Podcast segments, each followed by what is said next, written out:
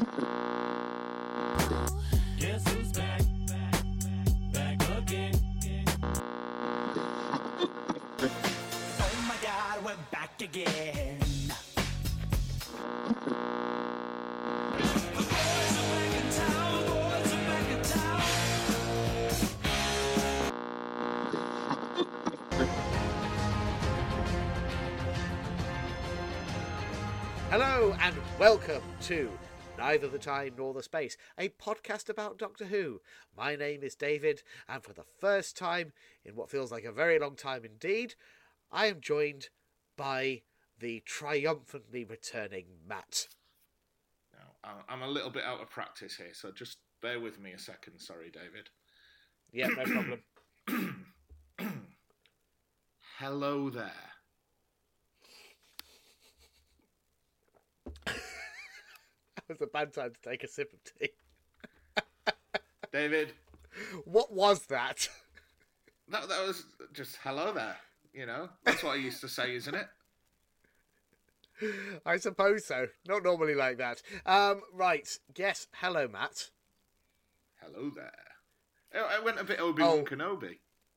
yeah, you did a touch. Right. Anyway, yes. Uh, two minutes in, we're already off the rails. Yeah, I was really excited for this new phase of the Uh. pod. Ah, no, same old shit, isn't it, man? Yeah, okay. Um, we couldn't even hold I- on to. Oh, we're coming back here next year. We'll talk to you next year. We've we've got Yeah. as much backbone as like a, a meringue. Yeah, no, I caved. I completely caved. It's, uh, and I would say it's, it's, it's probably more my fault than yours, isn't it? Are you probably quite happy, just living, living your best life out in Romania, and uh, I, I'm just sat here. Yeah. thinking, eh, kind of want to talk about Doctor Who, though, actually, now that we got some new Doctor Who to talk about. I think that was the main difference. It was just I couldn't I couldn't face doing Sarah Jane Adventures or Torchwood, but dangle a little bit of actual Doctor Who in front of me, and all of a sudden it all comes rushing back. I remember why why I do this nonsense. Um, so I, I, I think a little bit of housekeeping to do up top is probably wise, wouldn't you say, Matt? Yeah, yeah, because we've we've brought forward the annual culling of features. Yes. If, if you're Yeah, here so- for that's besides the point, just switch off. Just listen to the Cloister Bell on Married to Who for a bit. Yeah, you- you're you're you're out of luck. We we very. Uh, did, I forget it's- with our last episode. Did we ceremonially bin the features officially? I can't remember. it's usually in January, isn't it? But we, certainly our intention was that we, we were done with them. Um, Yeah. So we we have some new features that we're going to trial today, listeners. Um, it may be they they carry on into 2024. It may be you uh, never hear them again. Yeah, this is Uh, this it is very much well our 2023 specials, isn't it?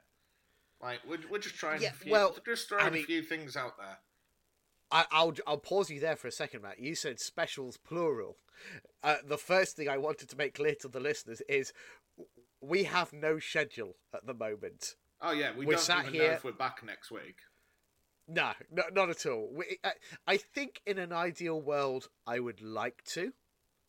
Uh, if we can sit down same time next week and do this, but you know, you you had an opportunity with you know, uh, uh work, but- the timing worked out this week. I, it's not clear whether the timing is going to work out next week or not. So please don't think that we're going to be um, releasing an episode about uh, each of the specials on a weekly basis. It would be nice if we can, but it's too soon to be making promises about that. I think. Um, Uh, as, as we're recording, it, it's St Yeah. Andrew's Day, patron saint of Scotland and Romania. So I had a day off today, and then tomorrow. oh. I didn't know it was that. Tomorrow's the it, well, it's just called Romania Day, but it's like the anniversary of when they decided they don't want to be communists anymore. So I have tomorrow. Ah, cool. off. Next week I'll be at work, so I'm not planning on staying up till midnight to talk about Doctor Who again. Yeah. but we Yeah. might. Uh, we and- might. See how I feel. Yes, we, we will just very much have to play it by ear. Um, But, But- if people like these new segments, I don't want messages on Twitter or anywhere else just going, that was really good. We hope you're back next week. The decision is ours to make, David. yes, indeed. Yeah. And uh, we we shall make it uh, in, in the fullness of time. We shall not be rushed or have our hands forced in any manner. Um, but uh, more broadly, Matt, um, how have you been? It's been a while. Yeah, yeah. Um, it's been a bit weird, hasn't it? Going from speaking at a designated time every week to Yeah. just like intermittent radio silence. But yeah, I'm really well. I'm really well. Good. Um, this continues to be a lovely adventure here in Romania. It's only like three weeks, and I'm coming home for Christmas. You're looking forward to being back in Blighty. Uh, I'm coming back for four days because the idea of being back in England just isn't for me anymore. I, I mean, I've got to be honest. We've not got a lot going for us at the moment. no. Though, though it did snow today, so that was fun. Yeah, we've had a bit of snow. Um, you know, I, I just don't want to live in a country that refuses to give back the Elgin marbles, if I'm honest. That's a deal breaker for you, is it? Yeah, yeah. Give them back and Hey, I'm all yours. Yeah. Important question, Matt. How old were you when you twigged that the Elgin marbles weren't just some big fancy round balls? Yeah, um, older than I should have been. Yeah. Yeah. I I think I pro- I probably in my twenties. I think is the honest answer. Yeah. Um, I, I wonder if Britain's ever stolen anything off Romania. I think we've largely been friends. Oh, we must have. We must have at some point. like we. We did it to I, everyone. I keep saying we as if I'm like born and bred Romanian, but uh, we we chipped in on the right side of World War One and Two, so you know, Yeah, that's always nice. It's good to know where you stand, isn't it? yeah. Um, But yeah, how how are things Right, with you? yeah. I think last time I spoke, new house on the horizon. I think you just moved in. Little Zorbs We- was we just- looking at moving and starting school. yeah, I forget if memory serves, our penultimate episode that we released, we were in the old house, and, and we recorded one in the new house, and then I was like, you know what, I need to knock this on the head for a bit because it was Yeah, just I think I, I think too, I've done too many balls in the air. Yeah. And then I did Um, the Cloister Bell last week. Yes, which I listened to actually, which is a great listen. Uh, if if you've not checked it out, listeners do. If only because it's it features Matt quite promise, prominently, tacitly admitting that he's basically a Doctor Who fan at this point.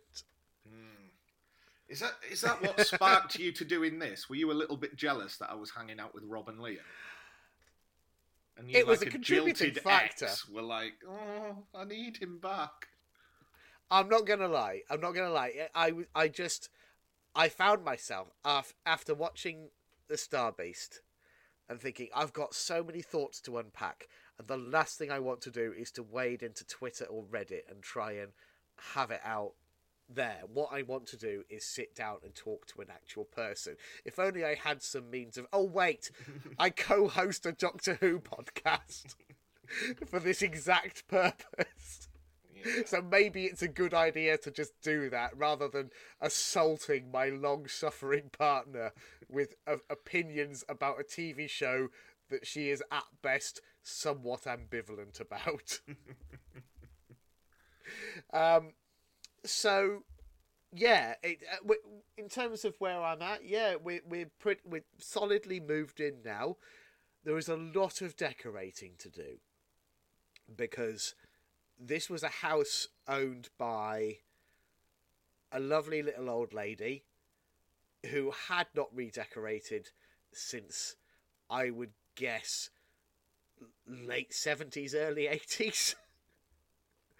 Um, so there's some pretty grim choices that uh, we are frantically hitting the undo button on at the moment.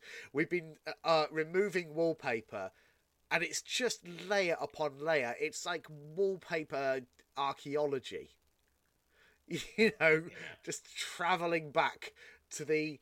I, I, I, honestly, some of the older stuff, it's got to be mid 60s at latest. Has, has your You living know. room become like half a foot longer in each dimension just because of the the layers of wallpaper you've removed? It genuinely feels like it. Certainly, we, it was about it was best part of a centimeter deep of just layers of wallpaper, polystyrene installa- insulation, you know, the whole kit and caboodle. So there's been a lot of that, um, and yeah, other than that, it's just kind of been business as usual. The other main thing, of course, is little Zorbs has started school, which. Uh, I, I think he he took to like a duck to water, and it's been a much more of a uh, adjustment thing for me and my partner, I think, than it has been for him in a lot of ways.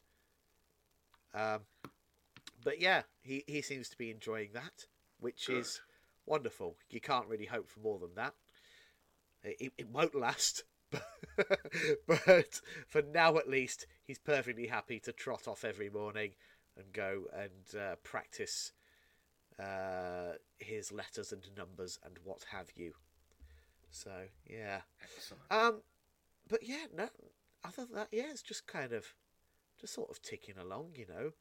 Um, just jonesing about talking about some Doctor Who. So I was wondering that before we get into the uh, the- the other exciting new potentially regular segments, uh, if we could just dip our toe into a bit of Doctor Who chat because the first release of this exciting new excuse me uh, this exciting new so-called RTD2 era was of course not the Star Beast but a two minute children in need clip um, I couldn't tell I, I think it was just meant to be a comedy sketch but I couldn't quite tell um, anyway I, you watched it didn't you Matt I did. I did. yeah. And I, I'm assuming our listeners have also watched it. If you haven't, I'm pretty sure it's on YouTube. So uh, please go ahead and uh, check it out, and then you can rejoin us for that. Uh, so, Matt, weird little sketch in which the Doctor arrives on Skaro pre Genesis of the Daleks um, and accidentally breaks off a mechanical claw of a Dalek and hands a plunger as a replacement to um, oh I'm suddenly blanking on his name uh, Mawaan what's his name Yeah. comedian um yeah and I I don't know I I didn't think it was funny enough to work as a comedy sketch. Well, it's it's important to say because it aired on Children in Need, didn't it? It did, yes. Which yes. is like a charity fundraising TV event in the UK, but largely targeted at children. Yeah, to, And- I mean, I know certainly it it's was- it's a family occasion. I, and I will say this this year's was the first time in a long time that I actually sat down and watched it, and part of it was it was an excuse to sit up and watch telly late with my son, Yeah. and uh, g- give him a little bit of Doctor Who excitement. Uh, we'll we'll talk more about it if you like in a bit about uh, Little Zorb's recent exposure to Doctor Who because there's a lot to discuss there. But um, yeah, it was it was nice to sit down and watch Children Need with him. But I'll be honest, I preferred the uh, Master Chef with puppet sketch. Okay, I've not seen this. This is Ah, new to me. it's worth a go. It's got it, it's um it's got Zippy and um George from Rainbow. Oh, Basil Brush. Brush. there. Yeah, yeah. Yeah. I, I knew he'd be there. Roland Rat. Uh, no Roland Rat, unfortunately. That's But anyway, yeah, and the big revelation from that was actually John Torode surprisingly good comedic actor. Okay. Yeah, Less so Greg kind of- Wallace. Greg Wallace over-egged it a touch, I think. Mm. John Torode managed to kind of play it quite straight, which is what you want when you're ostensibly the straight man playing against puppets. So, uh, yeah, it, it's it, it, I thought it was the better sketch of the two. Um, yeah, it was okay. It was Cool. okay. Um, and I guess the the elephant in the room with that, of course, was we had a pre uh, pre-accident, if you like, pre uh, um, Davros. You know, not Mhm. not in one of his uh, so-called travel machines, and lot of lot of hand wringing about retcons and things like that. I mean, until we see a Davros story set within the already established timeline in which he is up at, about and about walking on two legs and all the rest, then there is no retcon as far as I'm concerned. Yeah. Um, and I, and I- and I certainly I. I, I, but having said that, I do understand where some people are coming th- from. Uh, it's one of those things where, like, I, I, I- I really genuinely see both sides of the argument, and I don't want to get too bogged down in it, really. But um, I and I don't know necessarily that we need to. Wow. Does that make sense? Yeah. I think you just it's Doctor Who, isn't it? You take it as it comes. Yeah. We've seen young Davros. We've seen old Davros. Yeah. Yeah. Yeah. Um it's it, it is what it is. So anyway, did you have anything else you wanted to say about that sketch or, or were you happy to move Uh, on, Matt? Yeah, it it was okay. You know, Yeah. we, we've watched enough of the Doctor Who children in need specials to know they fall into one of two categories. It's either a precursor scene that matters, or it's just a bit of fun. Yes. And this was definitely just a bit of fun. I will say it's I mean, it's no time crash. Yeah, But then then what is? yeah, yeah. Um, so, I think let's move on to the first of our mooted new segments, Oh, Which I'm quite excited. excited Here about. go. Here we go. which we are dubbing Matt's Guide to Romania.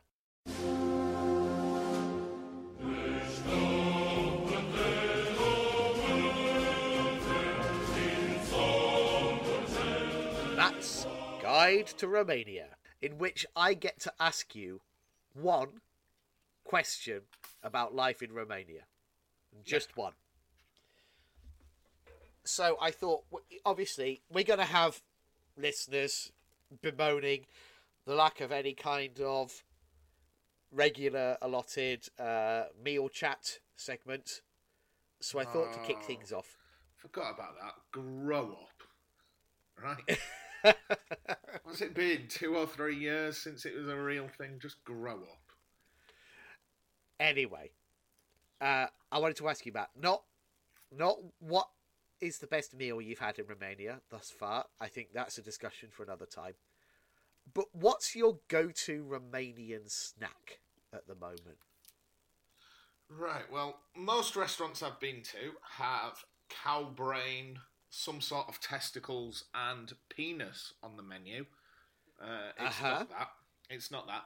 Funnily enough, at the start of the school year, I did to order the testicles at the bar we go to all the time, and they were out of stock. Yeah, I just Oh, thought some, someone's going to have to eat them sooner or later. So yeah. When in Romania? exactly. So here's a list of foods that I regularly snack on. Kovridog picante. Okay, come on. You gotta you gotta unpack that a little bit. What is Kovridog picante? Imagine a hot dog sausage, Uh, yeah, done. but it's slightly spicier than normal. Uh huh. and it's encased entirely in pretzel bread. Whoa! It's like a sausage Yeah. roll, but it's bread, pretzel bread. That sounds pretty solid. Yeah. That's a good start. And then it comes with like spicy ketchup that you d- dip it in. Yeah, that's not bad. Yeah. Sometimes if, if I don't could- get if school they lunch, I get one of them and a little spinach like pastry. Easy. Lovely. Brilliant. Um, I've made a note to say that Romanian McDonald's is better than British McDonald's. Okay, good to know. Okay, because you can have with your meal French fries or dip chips. Now, Now, what pray tell is a dip chip?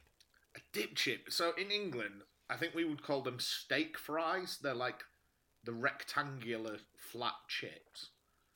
But hmm. here, they fry them to holy hell, so they're really good for getting extra sauce on them. Oh, nice. And you can get a little portion of Big Mac or Big Tasty sauce to go with them. Not bad. Not so, bad. Romanian McDonald's, except they don't have McDonald's breakfast here. That seems to be a bit of an Oh. issue. Yeah. Um, then I've said in terms. Go on, sorry. I was just saying, swings and roundabouts, eh? Yeah. Uh, in terms of chocolate, uh, I like Milka Max is one of my favourites. Uh, there's a brand Uh-huh. of chocolate just called Rom, which is short for Romanian chocolate. That's quite all right. Um, Uh, but people here just. I've had I've had a bar of rom.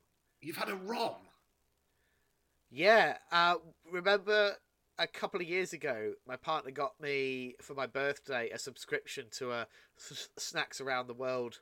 Oh, Box. did you get some Roms? And- One month it was Romania, so partly why I asked this was I wanted to see if there was any overlap. Uh, and I've Ah. definitely had rom. If memory serves, is it rum flavored chocolate? No, the, it's like uh, Ferrero Rocher, kind of. Oh yes, it's like yeah, got like uh, hazelnutty cream inside it. yeah.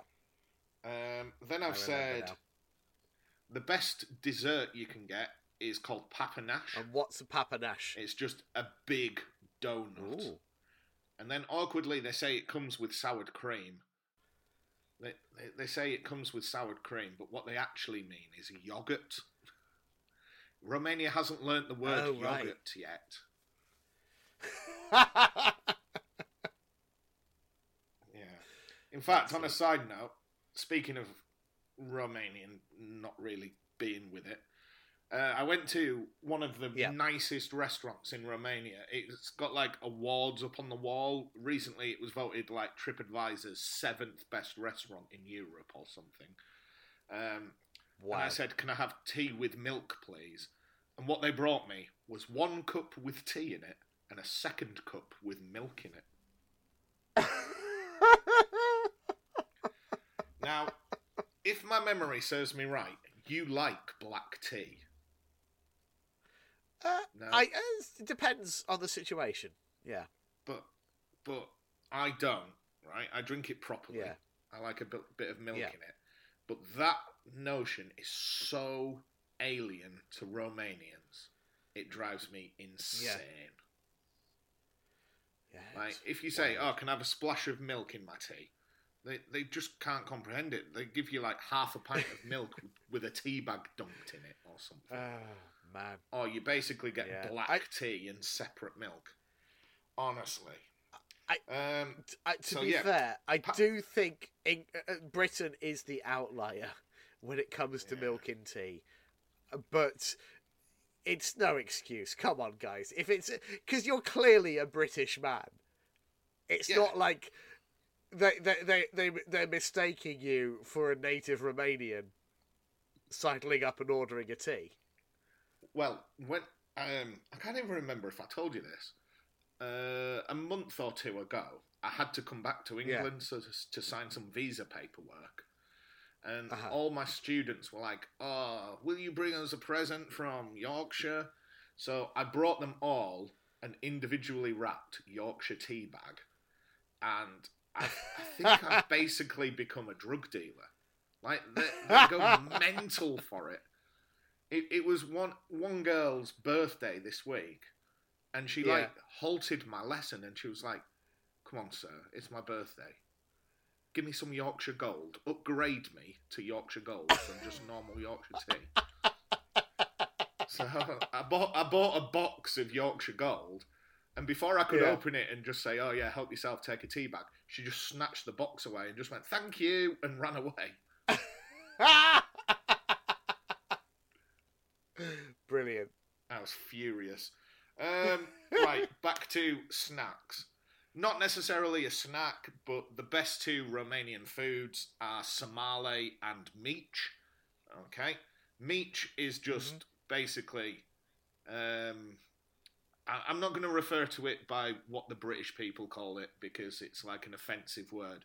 But you know, Mr. Brain's pork, and you put I do. Yes. yeah, yeah, Yeah. It's basically those. Okay. Okay. Right.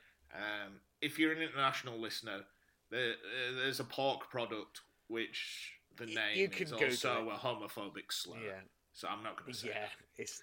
Um, but sarmale is minced pork wrapped in a cabbage leaf and steamed. Unbelievable. But wow. the best Romanian snack This is Yeah. your pick, is it? Yeah, yeah. Because Okay. every day I get school lunch. And I used to get school lunch in mm. Britain, but it'd be like a horrible damp sandwich. The school I'm working at now, because it's a private school, has external catering and the food's unbelievable.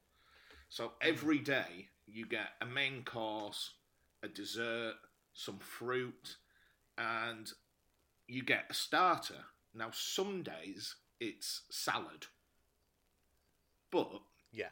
three times a week, David, on a Monday, a Wednesday, and Friday, the school dinners are always better because you get soup. Now, I was Uh-huh. never big on soup in Britain. It was okay. Yeah. The soup here is phenomenal. What's so good about this soup then, Matt? Uh, just I don't really know. So, like they do what's called a sour soup, which is like Uh-huh. a watery broth, but I don't know. It is kind of sour, but it has like polenta dumplings in it. So Mm. good, so good. And you get a nice Kaiser roll to go with it as well. It, sa- it sounds good. And then because I flirt with Matt. the dinner lady, she gives me an extra Kaiser roll. Nice. That might be how I get my visa marriage. Okay. um, okay. I, I, I'm now wondering, Matt. You know, we, we, we, we, you established up top that there are certain Romanian eating habits which are very different to ours. Yeah. And you're sat there thinking how wonderful this soup is, not quite knowing what the secret ingredient is that makes it quite so delicious. Mm. If you discovered that it was, for example, sheep's piss, just a just a few drops of sheep's piss in the Yeah. broth, Yeah. just to really give it that edge, Hon- would honestly- that be enough to curtail your Romanian soup habit? Honestly, knowing Romania, it quite possibly could be, right? So Yep. the the school term dates are all a little bit wonky here. Hmm. Okay. So technically I'm in term two for three weeks before Christmas. I don't really get Right. that. So me and my friends went out this week to celebrate the end of term one. And we went to a medieval themed restaurant. Right. Okay. It, it was great. We ordered, there was four of us. We ordered the menu for six, so we got the biggest like portions. There was no cutlery. You had to like eat with your hands. It was great. Okay. Now I'm gonna read you the menu and see if you can see which of these foods perplexed me. Okay. Okay. Pork chop, No, it's pretty standard. Yeah. chicken wings, beef steak, Mhm. pork leg, liver Yep. wrapped in bacon, Yeah. A whole chicken with a banana shoved up its ass. chicken thigh. Uh-huh. Which one of those do you think? and you know me well. You can gauge my reaction. I was just like everyone was just shoveling meat into their face, and I was like, guys, why? Like, does does chicken? Like, I know you get chicken and plantain like in the Caribbean and stuff, Uh huh. but this is a medieval restaurant. Has the chef put the banana up the chicken's ass on purpose to make me laugh? Like, I've, I've got to send you this picture, David. It's it's on my Instagram. Hold on, let me. It's a picture. It's got my friend in it, but if you look closely at the centerpiece dish on this platter, because it really perplexed me. Um, in fact, I'm going to send you that picture because I think it looks better. But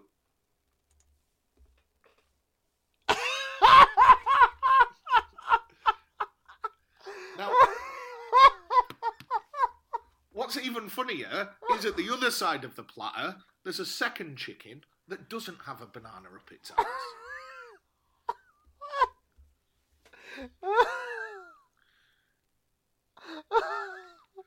I'm at a loss for words, Matt. I'm Let- at a let me- complete loss for words. Send you a picture for context. This has got my friend's face in it, so you can see the sheer quantity of meat that was on the table. But yeah, just right in the middle. And in fact, in this second picture, you can see better that the banana up the chicken's ass was on fire. Christ alive. Right. That is that is a big pile of flesh for sure. Yeah, we worked out My it's word. uh, it's uh, seven kilograms of meat we ate between the four of us. Good gravy. Right. Yeah. Well and then, Matt. it only cost us eighteen pounds a head. Bargain. Right, I believe we've got a new segment to move into. We do. We should we should move on. Honestly, I th- my my idea with this, Matt, was by limiting myself to one question, it wouldn't completely derail the pod and we'd end up talking about Romania for three hours straight. Uh, you'll be thinking about that It's- chicken all week. Like, I will. I really will. Oh, that was uh, extraordinary. Thank you so much for sharing that. Uh, will, will you po- post that photo on, on the Twitter feed when uh, when this yeah, episode when this out? episode drops in January 2024, like we promised, and we're Yeah, people the- of our words. The, the the the listeners need to see that. yeah. Ah, my word. Right. Okay, Matt. We have another new segment. It could be a one off. We'll see how this goes. Um, I'm not going to say anything else to introduce it, Matt. Roll the music.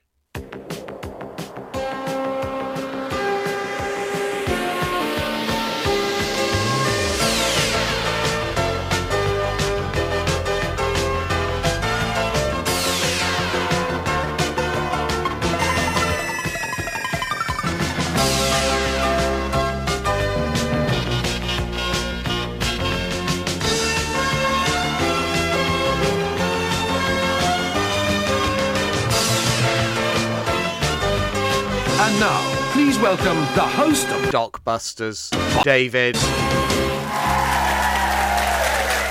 Uh, yes, folks. Yeah, we're, we're doing blockbusters, but it's Doctor Who. Yeah. I'm I am very excited about this. Uh, for the for the for the nitpicky uh, people in the audience old enough to remember blockbusters, uh, we are specifically doing the gold run round of blockbusters because, of course, that's the only one you can play with one player.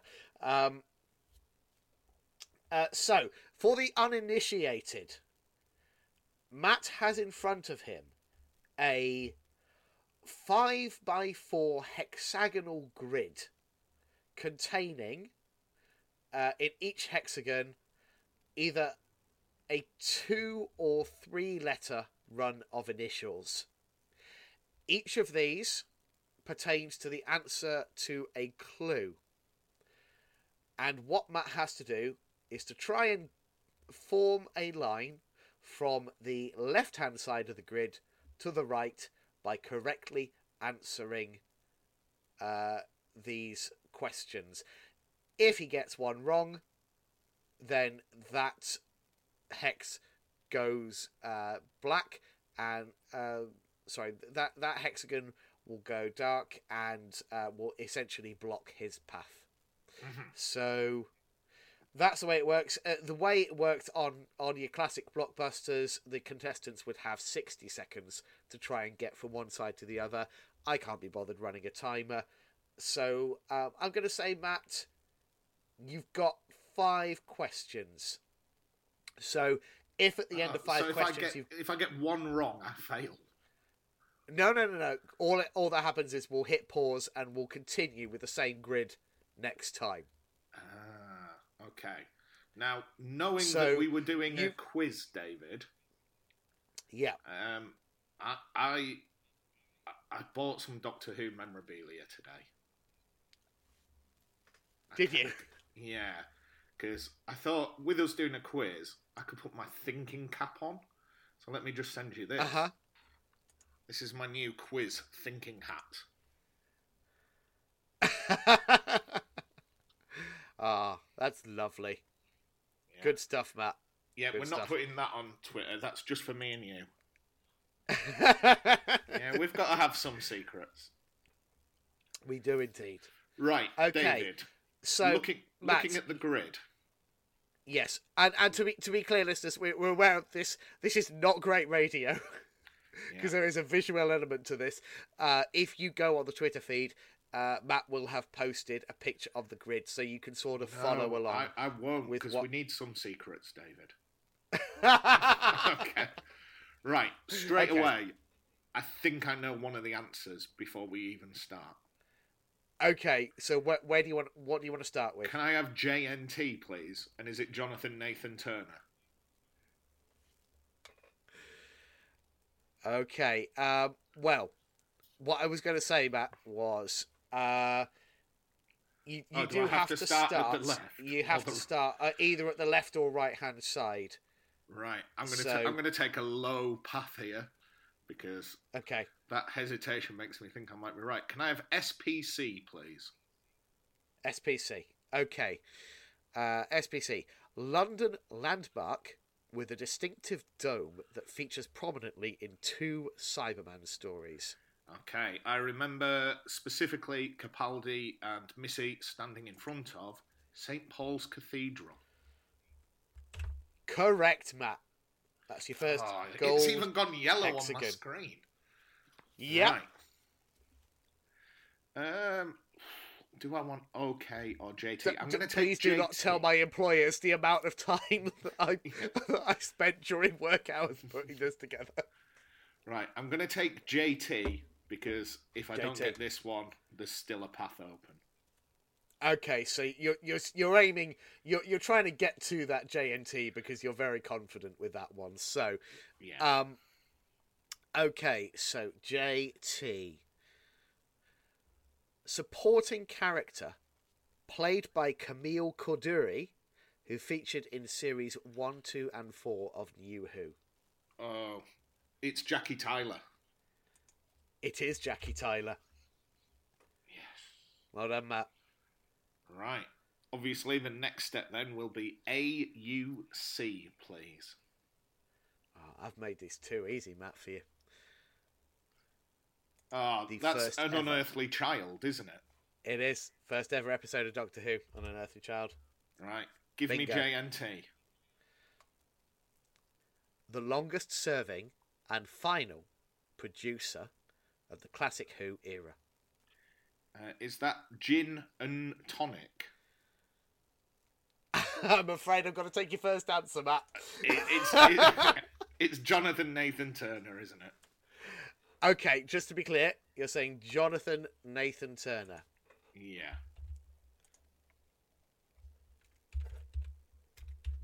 I'm just quickly. Okay, I'm really sorry, Matt. I'm going to be a bastard here. It's John Nathan Turner, not Jonathan. and John is not short for Jonathan, which is what I was going to check. If it was, Okay. I'd have given it to you. Come on. Right. There we go. So that one's off the board. Right. I guess I've So the one- the- JB it- then. I, yeah, it's interesting. The one that you were most confident about there. Yeah. I think I might know this one though. Okay, JB. The Doctor, in particular their fourth incarnation, are fond of these sweets. Oh, that's not the question I thought you were going to ask. I am going to say Uh-huh. Jelly Baby, but I thought the answer was going to be John Barrowman. yeah, no, it was Jelly Babies, and you are correct. Okay, Because we're 4 I'm out of be- 5 I'm across. gonna- Shall we play this to completion? I think we should because you're so close. Let's go do it. I, I just I didn't want it to be over too quickly, but yeah, okay. Uh, You've could got I one- take one more then, TCT, please? TCT. So sticking to the to the bottom row here. Ah, and I've just remembered. so I'm just going to rephrase this. So you might have to edit this slightly. Okay, villain who has so far only appeared in one televised story. Uh, now But the fact you said so far. Yeah. Okay, now the problem there is it depends when we release this episode. because I think that might change. I believe it's the Celestial Toy Maker. you are correct, Matt. You've completed the gold run. I'm doing the blockbusters dance. Ah. How come on only we could see it, blockbusters listeners. sometimes it was two against one? Um, it's just it's the it's the format. It's a really weird format. I, don't, I I've never really quite understood it, but that isn't the way they always did it, isn't it? Uh, but anyway, there you go. So uh, that was slightly anticlimactic because it, it was too easy for you, wasn't it, Matt? And I That's do think there are some there are some really Dockbusters. there are some really bloody hard ones in there. Is But, CIN Children in Need? Uh, I'm, I'm going to get all of these. No, you're not because we're done. We're done. It'll be a different grid next time. Okay. So I, I hope that was all right. I have no idea whether that segment will have worked or not. No. But I kind of want. I wanted to. I, unfortunately, I, because we've had the great culling of segments, we won't be doing listener tweets to find out if people liked it. Oh no. Well, not to worry. Well, I I, had enjoyed myself. I had fun. yeah. Good. Great. It's staying then. And yeah, we don't do this for anyone else other than ourselves. We really, we really don't. No. Uh, I've only done this podcast which- for like however long, 10 years it feels like. Just because I was like, it'll put a smile on David's face, that'd be nice. And you know what? Countless has. hours of my life wasted. Go on. Uh, I think it's time, Matt. Should we talk about the Star Beast? Yeah. Now, let's. Although this is a new dawn for the pod, David, Yeah. some things never change. So, would you rate this episode? Good episode? Bad episode? Good episode, some bad bits? Bad episodes, some good bits? Or anything else? Just whatever you feel. Oh, I have been wrestling with this so much. I really have. Because objectively, it's fine. Like it, it's not bad TV, right? It's it's entertaining.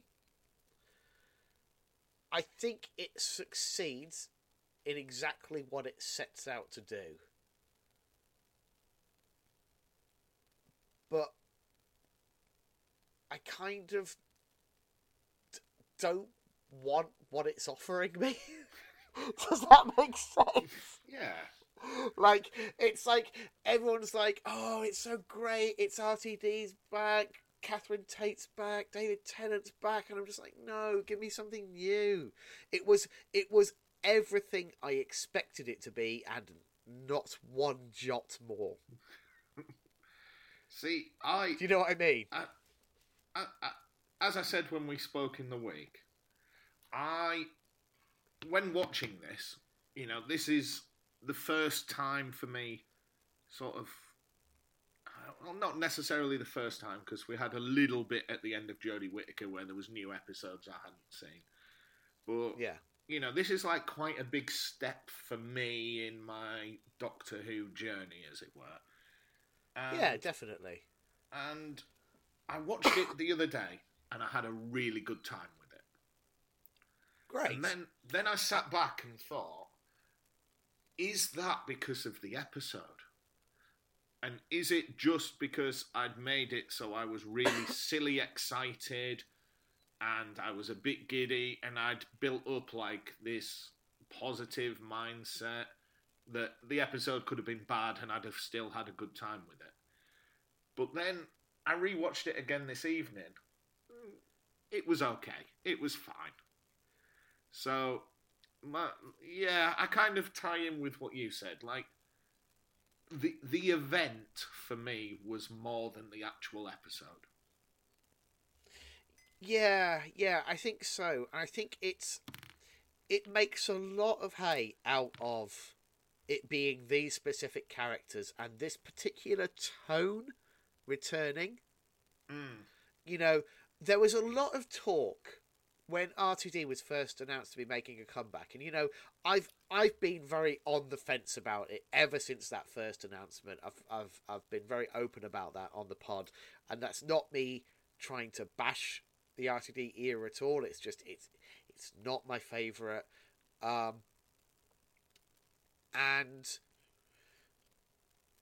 a lot of people within the fandom were saying, "Oh, but RTD has matured so much as a writer. You look at some of the work he's done after Doctor Who, and it's so sort of considered, and you know, he's just he's developed so much as a writer." Um, no sign of that in the Star Beast, like at all. It is No. so completely in line with everything he was doing in, uh, particularly series three and four of New Who. It, it's like Yeah. slap bang in that same mold, and there's nothing wrong with that. It was extremely popular. It, I enjoyed a lot of it, and and you know I enjoyed a lot of this episode, but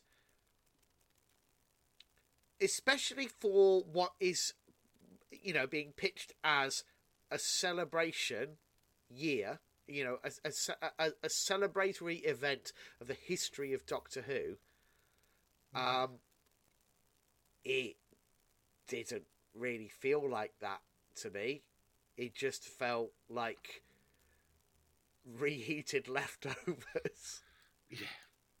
you know Yeah, there was a lot Um, of that. Yeah, and there's no, you know, there's nothing wrong with that. I like a slice of cold pizza as much as the next man, but it's not. It didn't. It- didn't sort of deliver on the promise of being uh, an anniversary celebration type episode for me personally. Um, but like I say, th- there were still a lot of elements of it that I did enjoy, and uh, as we get to them, I will definitely be praising them. Uh, but I think we kind of we've set out a stall enough. Let's let's dive into this story, and uh, right. yeah, give it a go. So, this is The Star Beast. This is the 60th anniversary special one from the 25th of November 2023. Written by RTD, but based on a story by Pat Mills and Dave Gibbons. Directed by Rachel Talalay. Yeah. Um, anything anything I think you want to say about any of that? Well, I think it's notable that this is the first time that uh, Doctor Who has adapted uh, comic book source material uh, in on TV. Uh, Big Finish have done it. They've done some direct adaptations of uh, DWM comics, but Um, yes, never happened on TV before, and I thought it was really nice and notable that they, you know, they had that on-screen credit for Pat Mills and Dave Gibbons right from the off. Um, I'm trying to think because obviously we had we had Human Nature, which was an adaptation of a Virgin uh, Virgin New Adventures novel from Paul Cornell, but it was it was Paul Cornell adapting his own novel. Yeah. And likewise, you had Dalek, which was loosely, very, very loosely based on a Big Finish. Likewise, Rise of Cyberman, I think, was very, very loosely based on a Big Finish audio, but so loosely that it was a different name, and uh, so they got away, I think, with not crediting the writer of the uh, audio that it was very loosely adapted from. So I'm just trying to think whether there's any other precedent here of a sort of adapted from credit in the titles, and I, I don't think we've ever seen that on Doctor Who before. So that immediately is interesting to me. Also, lovely to have Rachel Talalay back. Um, I don't think she gets as much to get her teeth into as she did with the Moffat finales. Um, but still, there are some sequences in here. There are some moments where I just thought, "Oh, that's nice," and I and I wish we'd had some of that. Um, I don't know sense of grandeur that Rachel Talalay can bring with her direction. That was, I think, a little lacking in at times within the Chibnall era. Now, one one thing just to ask before we really get into the story. Did Yeah. you watch this episode as it aired? Uh, no, I watched it a few hours later on iPlayer because it uh, it was sort of clashing with Little Zorb's bedtime. So I reached a point where I was like, I just need to get a VPN. I can watch this on iPlayer. You know, that Yeah. was my plan.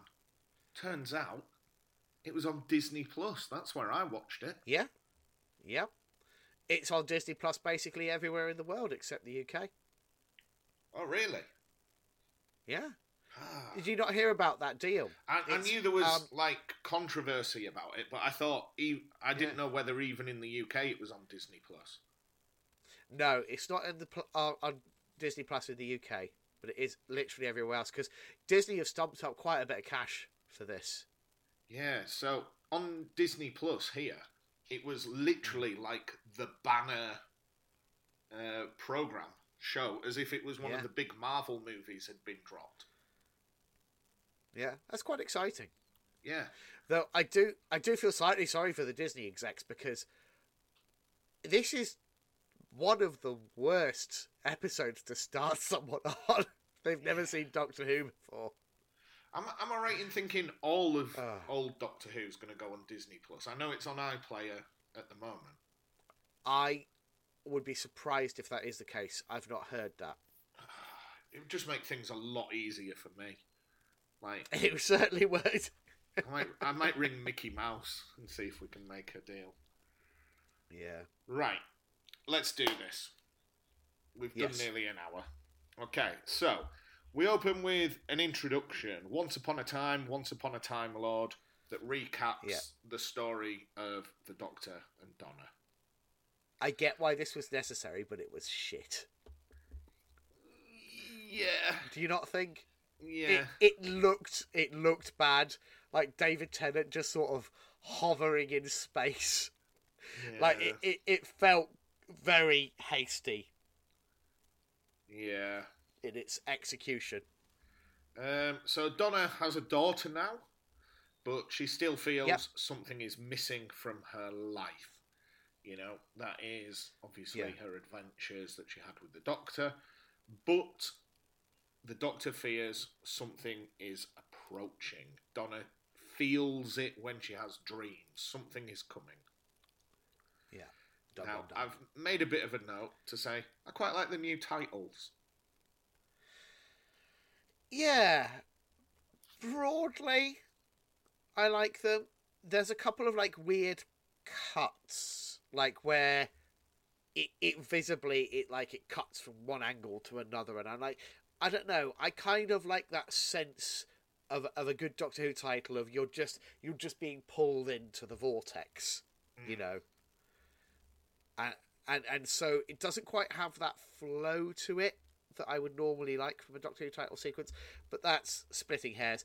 The other thing to say is, I I wish we could like legally prevent Murray Gold from dicking around with the Doctor Who theme anymore, because I am so sick of his takes on the Doctor Who theme. It's what he does best. It's what he lives for. Oh, it's it's too much, Matt. And we haven't even talked about the, the end theme. We'll get to the end theme. Hmm. I don't know if you stuck around to listen to the end. No, as soon as it credits finished, I immediately turned it off because I also noted Oh, that they've put King of the Hill on Disney Plus. So I've been watching a lot of King of the Hill. oh fair enough. So I jumped Uh, straight no, into. There's this really weird heavy breathing effect that he's using on the closing end theme. It sounds really odd. Honestly, it sounds like Rolf Harris doing his shtick over over it. Can't which is that, right? not no exactly it's not not something you want to be reminded of especially not on a family show Right. So we're in London. okay yeah yeah The TAR disappears, and I've made a note of saying the Doctor seems to be really chipper, considering everything he's just been through. Like, yeah seems to be. i don't alright. know he's just he's just come off the back of an, an exciting adventure with the daleks so uh, but Yeah. you wouldn't know about that if you haven't been keeping up with the dwm comics so No, no. Uh, so he, as he's known to do, attempts to help somebody lifting some boxes, and it's Yeah. Donna. So he lifts the top box off the pile, sees her face, puts the top box on, which she's not happy about. Uh, yeah, I like that. Good, good, good, good visual gag. Like it, it was sort of understated, but I, I love that it immediately kind of gets us into one of the central perils running through this story. yeah. You know, absolutely no messing around. So Donna begins to call for Rose, which confuses the Doctor, but Rose is the name of Donna's daughter. Yeah, Okay. Uh, whilst which that, you know, yeah, fine, whatever. yeah.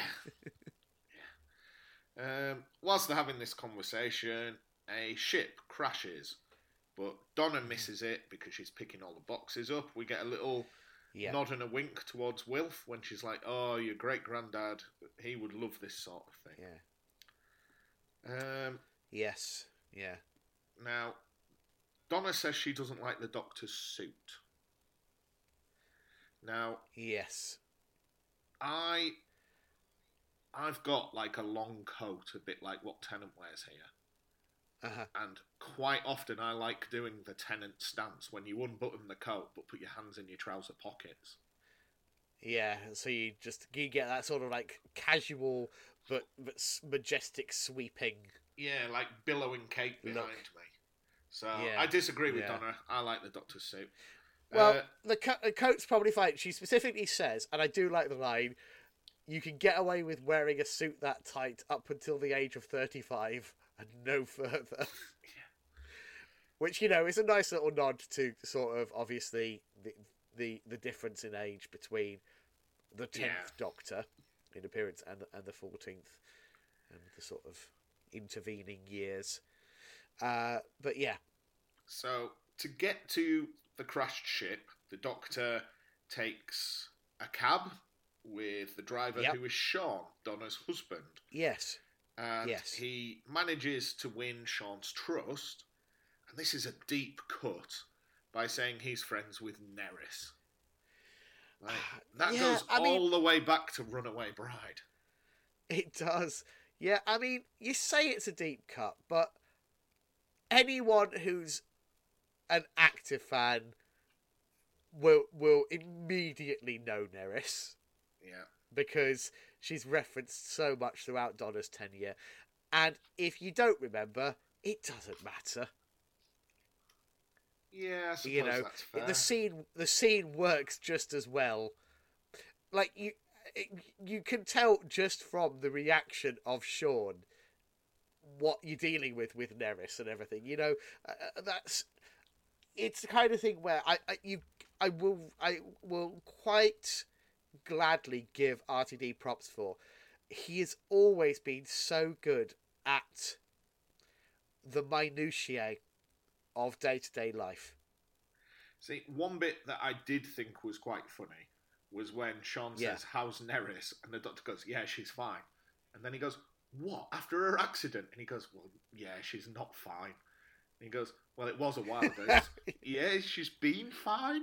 Just, I did think that was quite good. Yeah. Uh, Yes. the yeah. doctor asks Sean about obviously Donna's lottery wins. It turns out she gave all her money to charity. And Yes. at this point, in case you didn't know RTD was back, we cut to a BBC News report of an alien invasion. Oh, he knew exactly what he was doing there. Yeah. Now, the the optimist in me likes to think because because what happens is the the BBC News reporter is doing his spiel to camera and then almost immediately gets bundled into the back of a unit van. Yeah. Um, and I, I, I like to think that that's maybe RTD signaling to viewers like, yes, this was this hacky thing I used to do. We're not going to be seeing it going forwards. I'm done with that. So it was him literally kind of like putting that away. It remains to be seen. Well, you know, we- we'll, we'll have to wait and see whether that sort of makes a reappearance in in in the Ncuti Gatwa era or not. Yeah. So the doctor breaks in because it's a steelworks where this ship has crashed. Uh, and Yeah. this is where we're introduced to Shirley Bingham, uh, unit science coordinator lady, uh, Yeah. who says she fears that the ship has actually parked rather than crashed. It's sat upright. It doesn't seem to have, you know, the course it was going on smashed through. Yeah. Okay. So, um, thing to note here. I'm, I'm a little sad that we've got no Osgood, but um, you know, Ruth Madeley seems like a reasonable, you know, uh, alternative. So, I'm happy to go with it. Do you think that's because the rumours are true and we're going to get a unit spin off show? I, I can't even so. remember. You know Did what? we start that rumour? Like, I've just got that idea in my head. I don't know where I heard it. You probably heard it from me, and uh, I think, I think the Mirror reported it, and the Mirror have a surprisingly good track record when it comes to Doctor Who scoops. Mhm.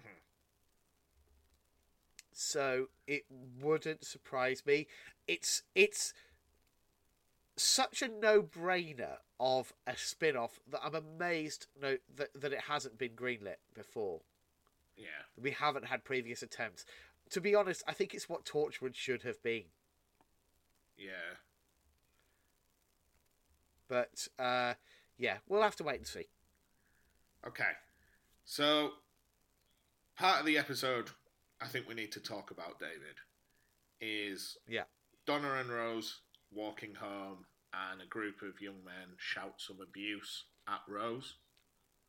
Yeah. Um, Well, obviously. th- specifically, specifically, they deadname her. Yeah, yeah. That I, I was about to ask uh, whether that's Yeah. the correct term. That is, yeah, Yes. So they refer to her as Jason, yeah.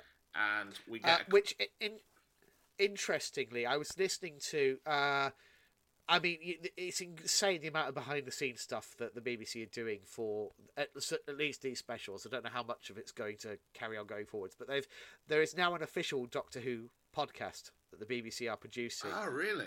and yeah, it's on BBC Sounds, which you will be able to get without a VPN in in Yeah, uh, yeah, yeah. Romania.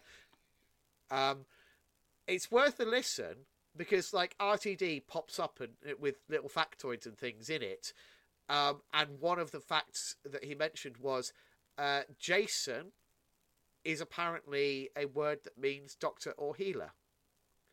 So that was a very intentional choice because obviously seeded all through this story is Donna is uh, subconsciously still being influenced by her time with the doctor. So that that's kind of one of the ways in which that influence is showing. Um, so I thought that was interesting. Uh, and I will say props to RTD. I think this was handled really well. I am not going to say that about every aspect of uh, what he's done with uh, the character of Rose in this story, but I think it is. I think it is really important that people are just shown in a really frank, unsugar-coated way what life can be like for ordinary trans people in this country. Um, and you know, it was, it was, it was, I think, handled really well. So I'm, I, I, I'm not qualified to speak on that sort of thing. Obviously, I have my own views, um, but what I thought was a good use of this issue is hmm. it shows that the character of Donna has gone from being just outwardly furious at everything as she was in the past to Yeah. kind of directing that into upholding principles if that makes Yes. sense you And- know and and being being a protective mother yeah you know that that i think the donna we meet in runaway bride is quite a self-centered individual yeah, Mm. yeah. and the donna we meet in star beast is now so even though she's lost the memories of her time with the doctor she's no longer that self-centered individual you know. It's it's it's spelled out clearly from the moment you hear that she gave away her lottery winnings. Mm. um so yeah I, I i do think it's another way in which they, they show that she's not just she's not just a mum but she's a good mum. She's a mum who has her daughter's back. Yeah yeah. Um and uh yeah it was nicely done Yeah, and I thought it was a good representation when we saw Sylvia as well, who again in the past was kind of like a bit of an old battle axe character, but Yeah. we see that she's Yeah. trying to be caring as well. You know, she Yes. says she doesn't Yeah. know whether to refer to Rose as beautiful, doesn't know, and you know, and the, the, there's definitely people out there that feel that way. You know, who Oh, want to be supportive but are Yeah. almost fearful of getting it Yeah. wrong.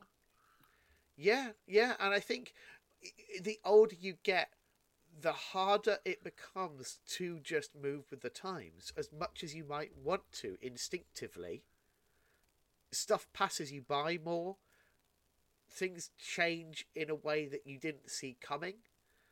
Um, and so I think there are so many people of Sylvia's generation who are now in her position of, you know, having trans fa- friends and family members and, and, and not quite knowing not just not knowing quite what is the, the correct way to deal with that and, and feeling like they're treading on eggshells when they don't necessarily want to be.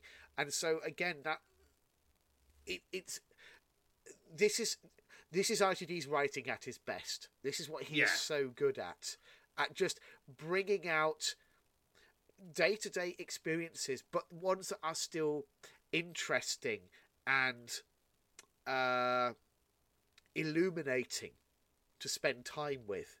So it's not boring, it's not mundane, even though it is grounded. And and doing that in the context of something that also has lots of big, splashy, silly sci-fi and action and stuff like that is brilliant because that means you're getting way more eyeballs on it than you would if it was just a very worthy drama about Yeah. trans issues. Yeah, Um, and that's why this kind of thing is so important. I think. Yeah, and I, I think as well, it it normalizes it. You know, if there Yeah. was a very specific drama focused on that issue, I, I mean, I, I'm making a sweeping generalization, but there's a certain demographic of people that would just wouldn't watch it. But, Yeah. Um, But And you by know just embedding it into normality of everyday life yeah. in a TV show, you're embedding it into the normality of everyday life. I i exactly. Yeah. Yeah. Um, but anyway, we we'd probably better move on. But Yeah. Yeah. Right. So, uh, yeah, they go home to Sylvia, who denies to Donna that there was a spaceship because she's obviously worried that'll Yeah. trigger some memory in Yeah. Donna. Uh, Rose is running a business in the shed. She's making toys. She goes out there. That's where Sylvia and Donna have this discussion. And Yeah. Donna, again, uh, mentions Wilf and says, you know, he always used to talk about this sort of thing. And then all of a sudden he stopped when she had her breakdown. So the family have kind of written this narrative that there was a period where Donna had become unwell, and that's why she has this almost like fugue state that she can't remember. yeah. Yeah. Um, now, Rose speaks to one of her friends, and again, this is how we know RTD's back. Because that boy's name was Fudge. You're not making that up. I didn't catch it, so Uh, I only because I had the subtitles on today when I was making Right. notes, so I could get people's name. But it, it's like he's never met a Jonathan or a David or a Peter. You know, uh, I you know I'm assuming the idea is it's a nickname, and by giving a minor side character a nickname, it makes them a more three dimensional person. yeah. Well, I can see the writerly logic behind it. look out for the Adventures of Fudge on Big Finish, 2025. Yeah. Okay. Uh, so he says there's an escape pod landed close by. It's not just a big ship. But when they go to look, it's empty. So Yeah. Rose says, I'm going to go back and get my phone and we can take some pictures. But as she's heading back, this is where she meets the Meep. the Meep. So, Matt, Mm-hmm. you'd seen you'd seen trailers, right? You Yes. you you'd been spoiled on on the existence of the Meep and its appearance. But having said that, watching it in the context of this episode, my God, it's a lovely practical uh, costume slash puppet Hmm. because it, it's kind of both. You know, there was there was a performer inside. Yeah, so I, again, I had a look today when I was doing like the cast list, and obviously I, I knew Miriam Margolyes did the voice, but then there's like somebody listed as the Meep performance, and then there's two people who are the puppeteers, and I think there is a Yeah. little bit of visual effects. I mean, certainly Yes. at yeah. one point in the story, there's some visual effects, and I think they're pretty good.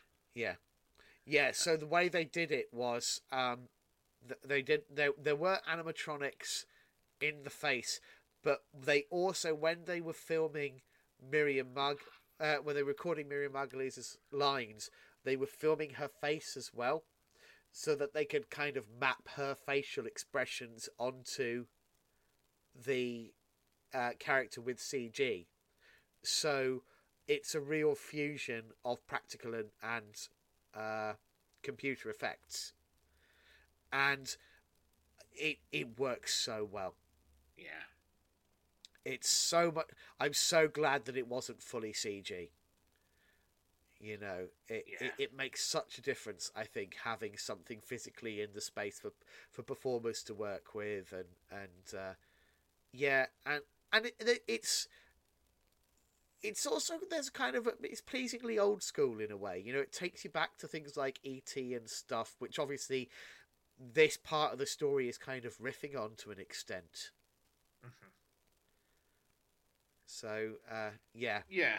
Plus, uh, obviously, I was aware before this aired that there was the Meep, and Yeah. it's a character from the comics, and I had no knowledge of any stories, but yeah, I had seen some pictures, probably on Twitter, of the me Yeah. where it's got razor sharp fangs. I think it's even holding a gun, and it's like, Yeah. ha ha ha, I'm the evil me. And I was like, Yeah. oh, that's that's some good fan art of this cute little goblin thing. That'd be yeah, that'd be silly if it was a bad guy, but uh, yeah, we'll come to that. yeah. We will, we will. so yeah, so it's all calm and meek, and it's been hunted by monsters, the Wrath Warriors, and I think Yeah. they look great. They do, don't they? It's like uh, what the one of the things that I love that you know with the Meep, with with the Wrath Warriors, with the spaceship. It you can you can tell that this was adapted from a comic. Mm. It has that kind of visual energy and inventiveness to it. Yeah, and in some ways it kind of makes perfect sense because so much of this i think is rtd in a sense responding to the rise of the mcu and comic book movies and things like that because you got to remember when when the show came back in 2005 that's three years before iron man mm. I mean, they finally and caught now up it's- because the Sonic Screwdriver's basically Iron Man's suit in this story. Yes yeah we will get to that don't you worry Right. Um, um but yeah the, the fact- wrath warriors look great i agree that that's the following scene. He's got it projecting like a Okay. computer screen. Yes. Yeah. Okay. So I don't hate the the, the little visual screen. I got to be honest. I liked I liked it paired well with like I like the way David Tennant played the scene where he's got this kind of like body language where he's sort of he's deep in thought and, and absorbed in what he's looking at. And like so it, it, all, it all kind of worked. He sold it really well i think. Um and i like that you got to see him like drawing it out Mm. first.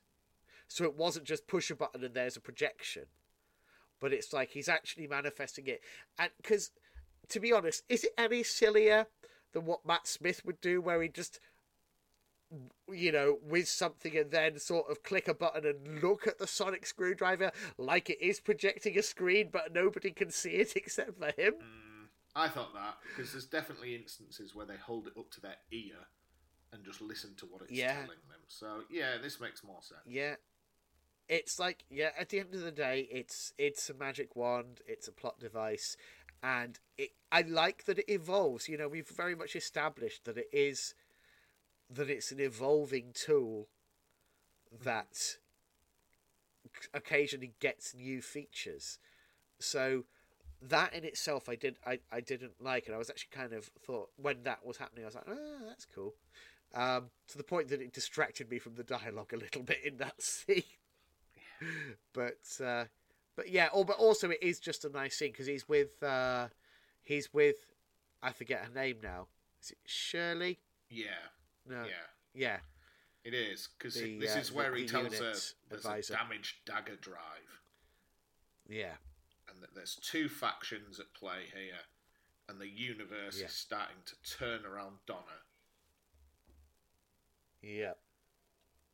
Which is, you know, RTD portentous mumbo jumbo, isn't it? Yeah. Let's be honest. So unit get a signal from inside the ship, and when they open Yeah. the door, a big celestial light enters the soldiers. Yeah. Uh, And then they were completely fine. Better than ever, if anything. uh, yeah, that that was that was one of those moments where you just like that's it, that is such a sci-fi trope, isn't it? mm, You know, weird entity possesses things, and you can tell they've been possessed because their eyes glow and they talk slowly and yeah, weirdly. well, Think about And, the uh, Satan pit yeah. where they all had weird black eyes. Like Yeah, we've seen it a thousand times before. we have. Okay. It's fine. Visual So- shorthand. Yeah. Uh, Rose goes to the shed to visit the Meep and talks to all the toys. Sorry, it is talking to all the toys that Rose makes. Yeah, Donna enters the shed because it's bin night and Rose hasn't taken the bin out. Um, and she thinks that the Meep is one of the toys. Now, yes. it it's a golfing quality, isn't it, between what Rose is producing? well, to be fair, you know, uh, Donna does say that's your best one yet, and she's Mm. marveling at how realistic it is and stuff. right. And uh, I love the moment where she pokes it in the eye. Yeah, she notices it blinks, and then she just goes and jabs it in the eye. Um, so this is the point at which the doctor arrives at Sylvia's house. Uh, yeah, little bit of interplay between the doctor and Sylvia, which I quite liked, including where she Yes. slaps him. Uh, now, yeah. this is So, possibly the can I say Syl- Sylvia and and the actor who plays it, who I forget, I forget her name. What is it? Um, give me two seconds. Some, I'll be able somebody to tell you. King. Surname's King, I'm sure. Um, here we go. Star Beast. Let's just go down to the cast list. It is Jacqueline King. Jacqueline King, yeah. Um, and yeah, she's possibly MVP of this episode. To be honest, I think her performance is fantastic. Yeah, really, really The good. range of what she does, um, yeah. Uh, Although, but this is the most confusing part of the entire episode yeah, because Sean comes home, yeah, says, "Oh, something smells nice," and she says, "Yeah, I've made tuna madras." yeah. Who the So- hell is cooking tuna madras? And who the hell thinks it smells nice? I've had fish curry hundreds of times, but never tuna madras. Tuna Madras feels like a step too far, doesn't it? Mm. It does. But like apparently RTD insists it's a real dish. It's like one that he grew up with, so he threw it in there. You can tell if you if you ever wanted a, a signifier of RTD's status as a writer, it's the fact that he can put something like tuna madras in a story and no one else is going to take it out and say, no, that's too weird. That's going to be off putting for everyone. it's going to completely detract from the scene. No, he, if he writes tuna for the rest madras in a script, it's staying in there. Yeah. Right. Uh, the doctor asks about Wilf, and we learn sadly that Yeah. he's not with us anymore because he Yeah. lives in sheltered accommodation. Um, It's a low blow. And I, I tell you what, that gives me confidence that they were able to use some of the scenes that they shot with him. Because I don't think you keep that gag in the script if you're not giving us some Wilf in the final episode. oh, yeah. Now, after we talked about how well it was handled earlier in the episode, Yeah.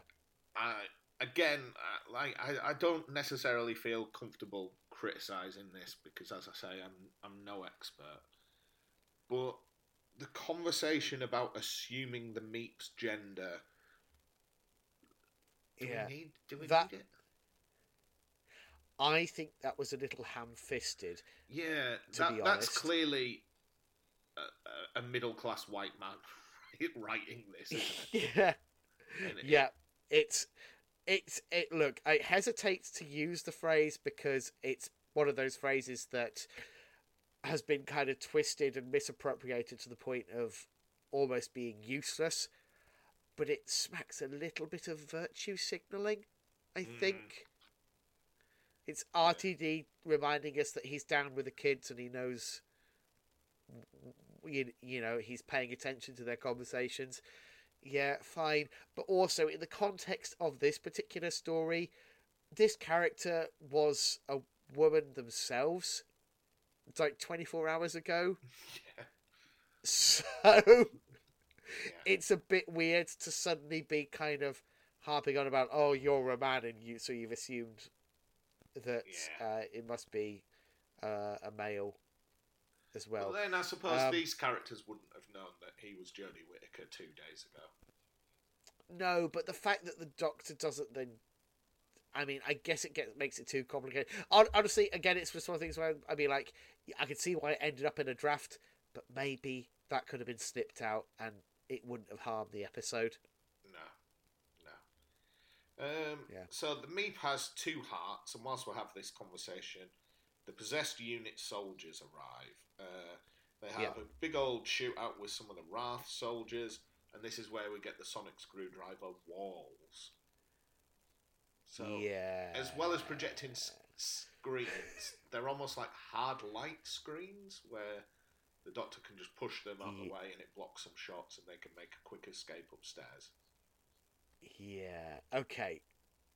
One new Sonic gimmick per episode is enough, I think. Mm. Or per series, to be honest. Let's be honest. Um, the fact that the Doctor can just conjure walls with his magic wand that can stop lasers and bullets feels a little OP to me. And whilst I will, I'll, I'll accept. First of all, it took a while for, for them to be created. It's not like he could just push a button and they were there. And also, they only withstood a certain amount before shattering. Hmm. So, we, we, we, we firmly established that there are limitations on this as a tool. Yeah. But even so, it I worry about the precedent that it sets. And in the future, we're going to end up watching episodes and thinking, well, why didn't the Doctor just just sonic up one of his magic walls? Yeah. Like I say, I think that's get, almost I get the feeling this inevitable is now. one of the the sort of Doctor Who goes Hollywood gimmicks that we're going to see a lot of. Yes. Yeah. Yeah, yeah. I hope not too much. I hope we can find the level. I'm putting it up now to sort of like giddy excitement. Yeah. yeah. Uh, so they escape through the attics of the house to Sean's taxi. When they do, the doctor notices something strange on one of the knocked out soldiers and says, either we've just escaped or we got things very wrong. And this is like the turning point of the episode, I would say. Yeah. Yeah. So they hide in a car park where the doctor, from inside his coat pocket, pulls out a judge's wig. He summons some of the Wrath soldiers and holds like a shadow proclamation court. Um, yes. So the evidence he produces is there's no scorch marks on the to- on the taxi, sorry, and the Yeah. soldier had been knocked unconscious, not killed, because the Wrath have stun guns. And Yeah. this is where we get the big revelation where the Meep Society had a sun that went crazy, and they called it the psychedelic sun. This drove all the Meeps mad. Somehow they turned into little light ghosts, and Beep the Meep is the Meep leader. And this is the bit I meant Yes. where the CGI is really good, where that cutesy, lovely little Meep, you could imagine kids having a cuddly toy of that at Christmas time, turns Uh-huh. into Yeah. this horrific little monster. yes. Backed up brilliantly by Miriam Margolyes' performance Yeah. as well. Yeah, we haven't really Like- talked about the, the voice acting of the Meep, but it, it's strong. No, the the yeah the the the practical effects, the CG, the the voice performance, it's all working perfectly, and I think it you know it's if not that Beep the Meep need it within needed it within the hardcore fandom, but I think now within the wider fandom, uh, their place is now solidified as one of the the great Doctor Who monsters Yeah. you know whatever else you might say about this episode it's a great turn and i don't think anyone would be sad if we got a you know a, a sequel appearance from from Beep. The Meep One hundred percent. All I kept thinking was, like, you compare this to something like the Pting. Yeah, The Meep's coming back. It, it's in the similar way to what they tried Yeah. to do with the Ood. You could make this like Yeah. the iconic little villain of this era, couldn't you? Yes. Though I, I will say I'm very sad to hear. I was listening to a Chris Chibnall interview a while ago, and he mentioned that there were plans at one point for a sequel story featuring the uh, the Pting, just called Ptings. So it was going to be like aliens, Oh, but with Ptings. aliens. Yes, and you know what? That is great, and I'm sad that we didn't get that. yeah. You know, maybe that's one for Big Finish one day. but Right. uh, yeah, So the Meep kills the Wrath soldiers as all the Meep soldiers arrive. Yeah. Uh, the Doctor So can I can I just check? I did I did want to ask. So were you genuinely surprised by this heel turn from Beep the Meep? Yeah, I, I, I just assumed it was going to be like the Doctor's little funny mate. That's genuinely delightful because I honestly assumed that it would wrong foot a couple of six year olds in the audience, but everyone else could have seen No, it coming like I say, off. even though I've seen the artwork where the the Meep's like this crazed killer, I just thought that was Yeah. like some sort of weird deviant Some- art project someone had Yeah, made. someone someone was just having a laugh. Yeah, Yeah. Yeah. I'll tell you uh, what, Matt, at some point, for a bonus episode, there is a short, I think it's like 20, 30 minutes. There is a short Big Finish release with uh, Colin Baker and Beep the Meep. I think we need to do I it as a bonus. more. Yeah, we need to do that as a bonus release at some point, I think. But Yeah. anyway, that's for down the line. right. Um, yeah, the Doctor implores the Meep to take them as hostage. Uh, Donna says she regrets giving all the money away. We could have been anywhere else but here. Rose would be safe.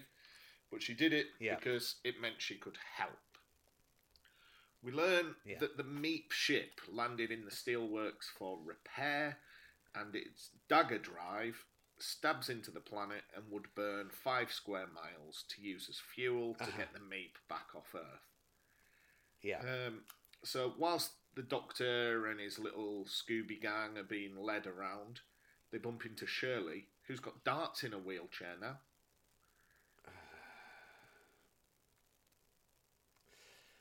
Okay. Okay, RTD. Yeah. No. Okay, so we mentioned earlier, like his big thing was when when he did Davros Sans travel machine in uh, the Children Need thing. He he was very clear in the behind the scenes stuff that going forwards, this is how he wants to be portraying Davros because you know it's it's not good representation to have one of your only sort of wheelchair using uh, characters to be basically uh, space Hitler. Okay, fine. I, I, I see what you're saying there, but I but I you know the counter argument to that is well, you don't take away villainy. What you do is you actually add in other characters who who are also wheelchair users. you who, just you know right and around that problem, Yeah. don't you? So Not around so it, but you could address Arti- it in the writing. Sorry. Yeah. Uh, so so RTD is kind of doing both. He's giving us a wheelchair user who's a heroic character and who's you know one of the good guys. But flipping heck, the the weapons in the wheelchair, it's it's a bit too Roger Moore era James Bond for my liking. Yeah, because she has darts that Um, knock out some of the guards, and then when the Doctor needs to get a quick all right. getaway, she's got some rockets. Yeah, because like as a wheelchair user, would you really want to be just kind of wheeling around with like weapons grade explosives, like no, inches away from your body? yeah, Uh, I just It's- yeah, it's.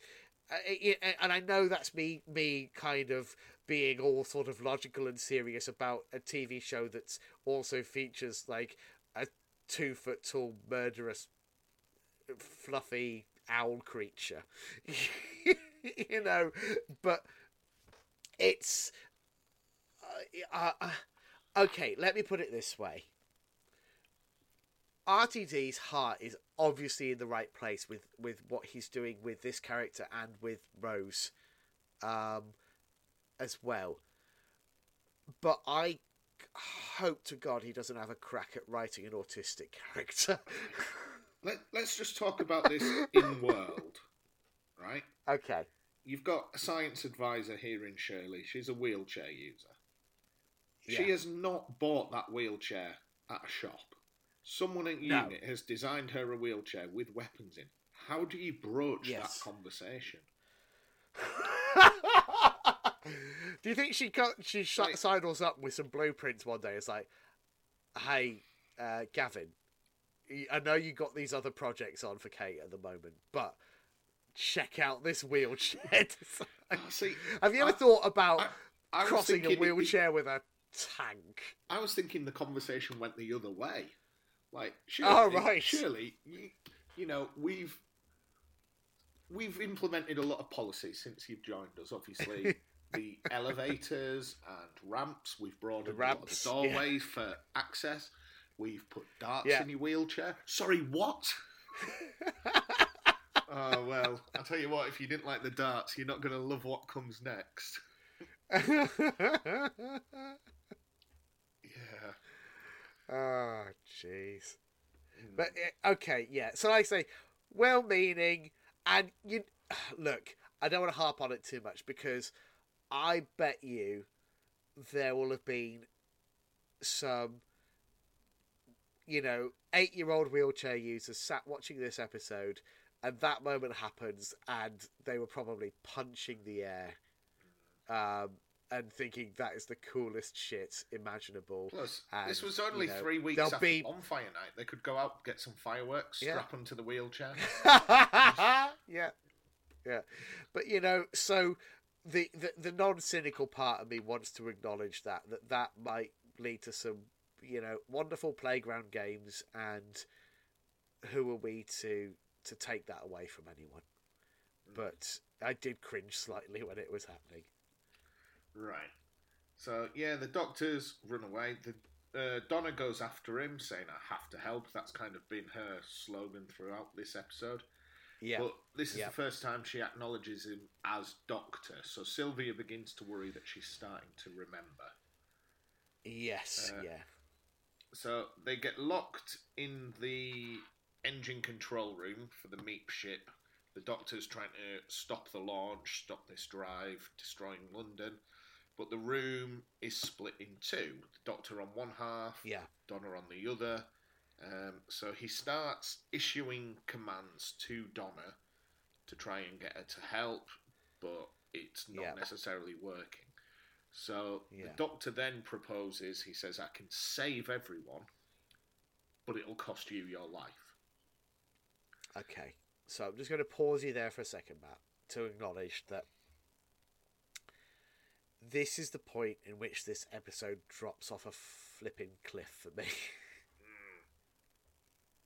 I, Uh, I, yeah, the first time I watched it, I didn't really understand it, but I just kind Yeah. of took it and just went, yeah, that was all right. Today I watched it and I was like, "Ah, is, is it for me? yeah, it, yeah. It's basically th- th- from this point on, I'm going to really struggle to have nice things to say about anything that occurs. um, It, but the one thing I struggled with is it it breaks its own rules, but it doesn't.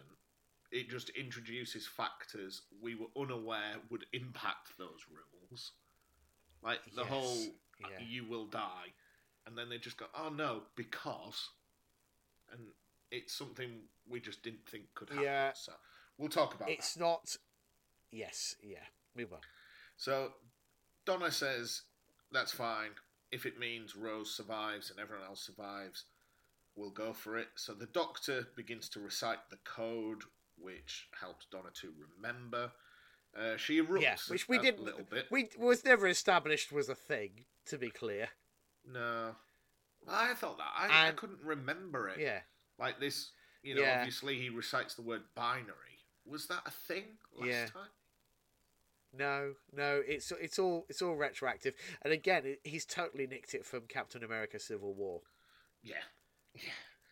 Uh, so yeah, she is- erupts a bit with some Time Lord energy, and then she's absolutely furious that being like the Doctor subconsciously made her give away her lottery winnings.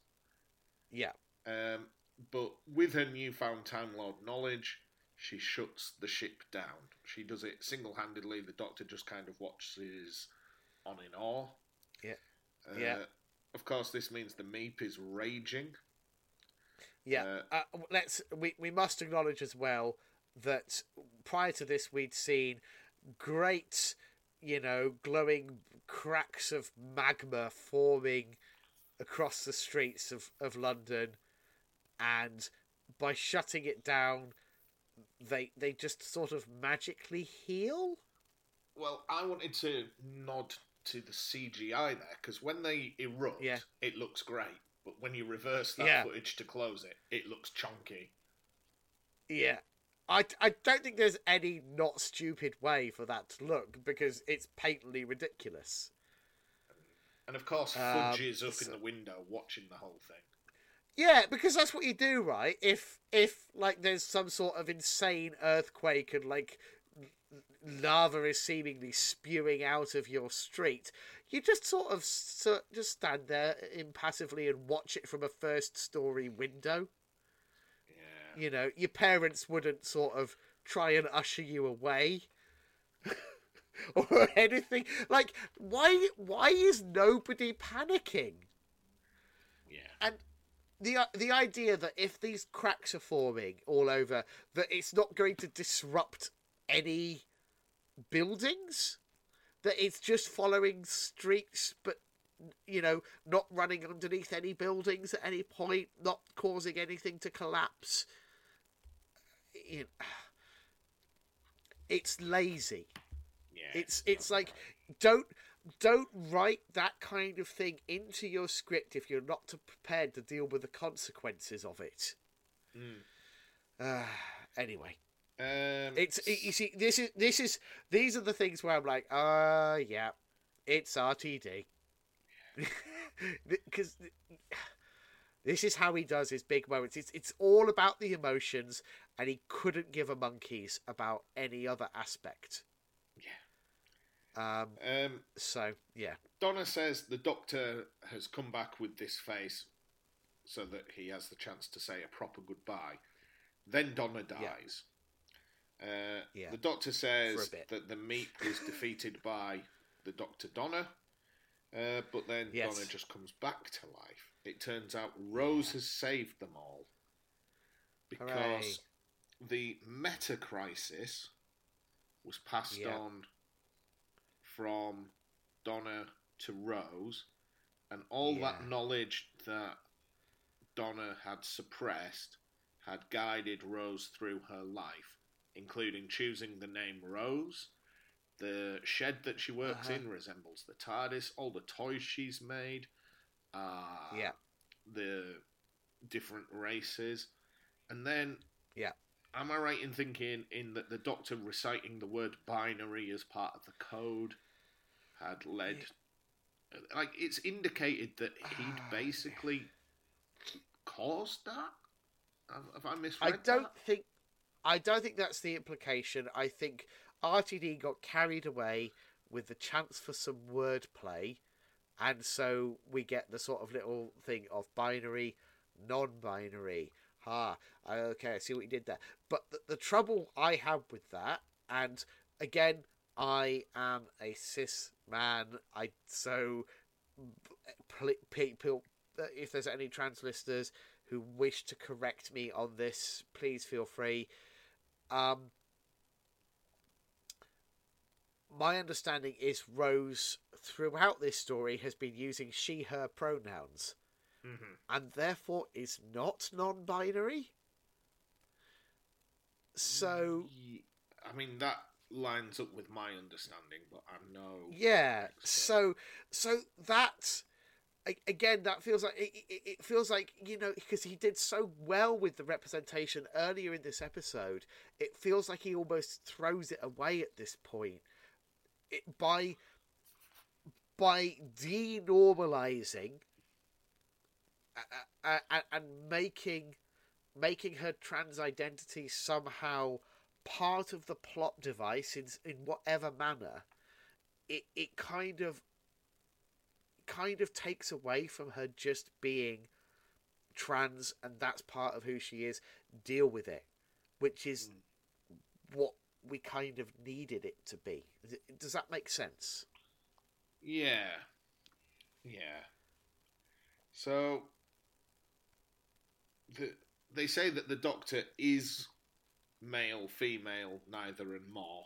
So that kind of indicates that the power is split between the three of them, isn't it? Um, yeah The doctor ejects the Meep from his ship, and the Meep is eventually handed over to the Wrath.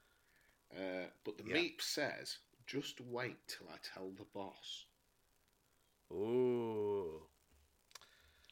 And, you know, RTD has his cake and eats it there because the doctor's like, cryptic, I hate that. Yeah, Yeah, we hate it too. now Any guesses, Matt? Any guesses for who the boss is? um, Rose, but old Rose. Yeah. oh, I'd love that. Mm. Just I don't know. I don't. I don't know. Um, yeah. Right. We'll wait and see, won't we? It'll be nice. It's nice No. to be surprised by things. You don't. Not everything has to be a fan theory. No. Yeah. We'll just see where we go with it. yeah. You, you know this meta crisis that is like Yeah. a massive problem. Turns out I it's mean, not yeah. a massive problem if you just let it go. Yeah. Just you flipping blokes. Yeah. Let me tell you, David, You know. As a divorced man, women letting it go. That's the greatest work of fiction in this episode, if you ask me.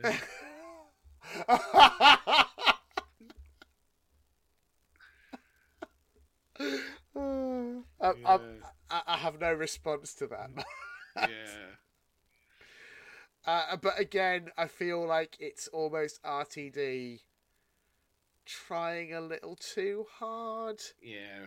Women are, right he's on. basically going, women are great, aren't they? Yeah. Aren't, aren't men silly? Silly men. Oh, those silly men. Although that, that does make me sound like a massive incel when I'm saying that. Yeah. Like, But and God. also again, I, I, I do, I try. You know, I don't want to. I worry that going forwards, I'm going to end up be coming across like there's some sort of like Chibnall Whittaker fanboy apologist, whatever. But bottom line, I did like. You know, on average, probably more than half of that era, which is about the going rate. Um, broadly speaking, I didn't have any major issues, especially with Whittaker's performance. And I'm not a big fan of the level to which it feels like she's being swept under the rug here. Again, you know, they're, they're having to go at the doctor as a quote unquote male presenting character. It's like, he was a woman half an hour ago. Cut him some slack. yeah. So, yeah, eh, I, I find I find that a little frustrating. Now, But anyway, glad glad, glad I'm glad that we have closed the book on this now, and now that frees us up to just tell interesting new stories with these two. That's the But- hope for me. but the doc. Let, let me just propose this to you. Because when you were Yeah. saying they've basically scrubbed the Whittaker era, the Doctor invites Donna onto the TARDIS, one last trip, let's go see Wilf. And she's like, oh, why don't you come on an adventure with all of us? Why don't you just try having friends for a change? Yeah. Whittaker had the biggest TARDIS team you've ever seen. You can move Yeah. for people on her TARDIS. Yeah, but that's the thing. She did have friends. That was kind of the whole deal. Um, she wasn't always great at having them, but she really tried. It was a very conscious attempt to move away from the quote unquote lonely god characterization. But we're right back in it with with Tennant, and yeah, I, I'm like I, I find it tedious. Um, but anyway, should we get to the TARDIS reveal? Yeah, because I really like the new TARDIS. God, it's not bad, is it? I it's like not bad. Uh, I like the clean white circles is like obviously a hardback tribute, but it's Yeah. bright Yeah. and it's big, and I didn't like an Yeah. claustrophobic dark TARDIS. no, it's so much better than Whittaker's. It, it just is. Um, It hasn't got weird love that- trees growing in it or whatever those things I were. lo- I love that it's got levels again. That's always great. Um, I like that it's wheelchair accessible. Yep. That's genuinely pretty cool. Um, the yeah, the color changing roundels, gorgeous. They can do. They're they're going to do some lovely stuff with that. I hope. Um, and uh, yeah, and, and that that tracking shot of of uh, Tennant just running around like a giddy child Yeah. in the TARDIS, which was apparently his idea Oh, he basically said to, to Rachel Talalay, "Hey, what I would love to do is to just run around the whole thing." And they were like, "Ah, "Okay, wait, well, we'll have to like plan a whole tracking shot, and it's going to take most of a day, but sure, fine, let's go for it." So, yeah, I, it, it it worth it. It's it's a great it's a great moment.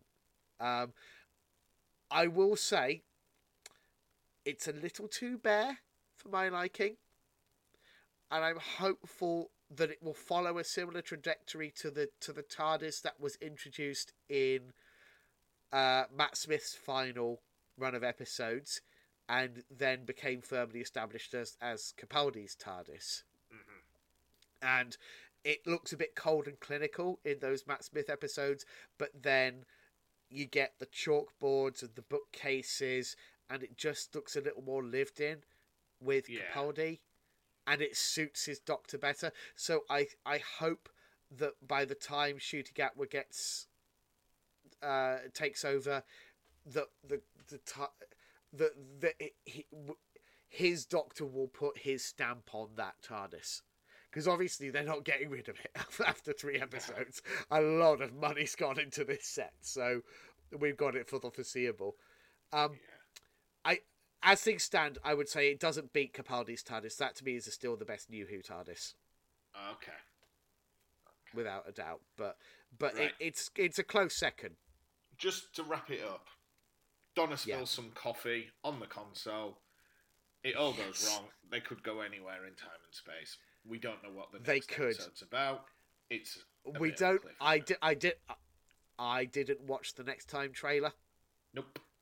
I'm going. I'm going in completely blind, and as well, they've said that that they have intentionally avoided putting any material from that second episode in any of the promotional trailers for this three-part series. Yeah. So we've seen stuff from the Star Beast, we've seen stuff from the last episode, the Giggle, but Wild Blue Yonder, they've left completely out of the promotional stuff. So I'm like, okay, I'm not even going to watch the next time. Then I just want to go in completely blind, Yeah. uh, and I'm very much looking forward to doing that. So Matt, uh, next time we talk, I guess that's what we're going to be discussing. Uh, I don't know exactly when that will be. It No. might be next week, might be two weeks from now, might be in the new year. We don't know, listeners, uh, but we will try and keep you posted. And uh, I, I hope you've enjoyed us coming back for this little, um, yeah, semi revival. I just I couldn't I couldn't keep a lid on it any longer. I'm glad we had the, the chance to talk about this one, Matt, because Yeah. uh, we had much to discuss. and how can people miss us if we don't go away, David? Well, indeed.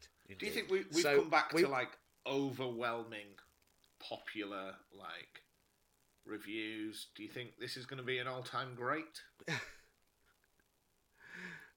uh, what this uh, uh, this episode, uh, the Star Beast? Yeah, it, no, like our review of it. Is this the one we're going to submit to Oh. the National Podcast Awards? Oh yeah, uh, obviously, yeah. Good. It's got some of our best work, no Yeah. doubt. You know, two two uh, two cis men awkwardly tiptoeing around uh, conversations of tr- of trans representation. Uh, me doing a weird curry burp that you're hopefully going to edit out. What What if we get cancelled? um, but it, it uh, I mean, if nothing else, Matt, it it, it does feature a, detailed description of a roast chicken with a banana up its ass. What more do you want in life? Well, quite. Uh, so thanks for joining us for that, listeners. It's been fun, Yeah. and hopefully we'll talk to you again soon. You, you got anything else you wanted to say, Matt? Mm, no, no. Just catch you next time. Right. Yeah, we'll bugger off then. Right. Uh, thanks as always for listening. Until next time, cheerio. Bye now.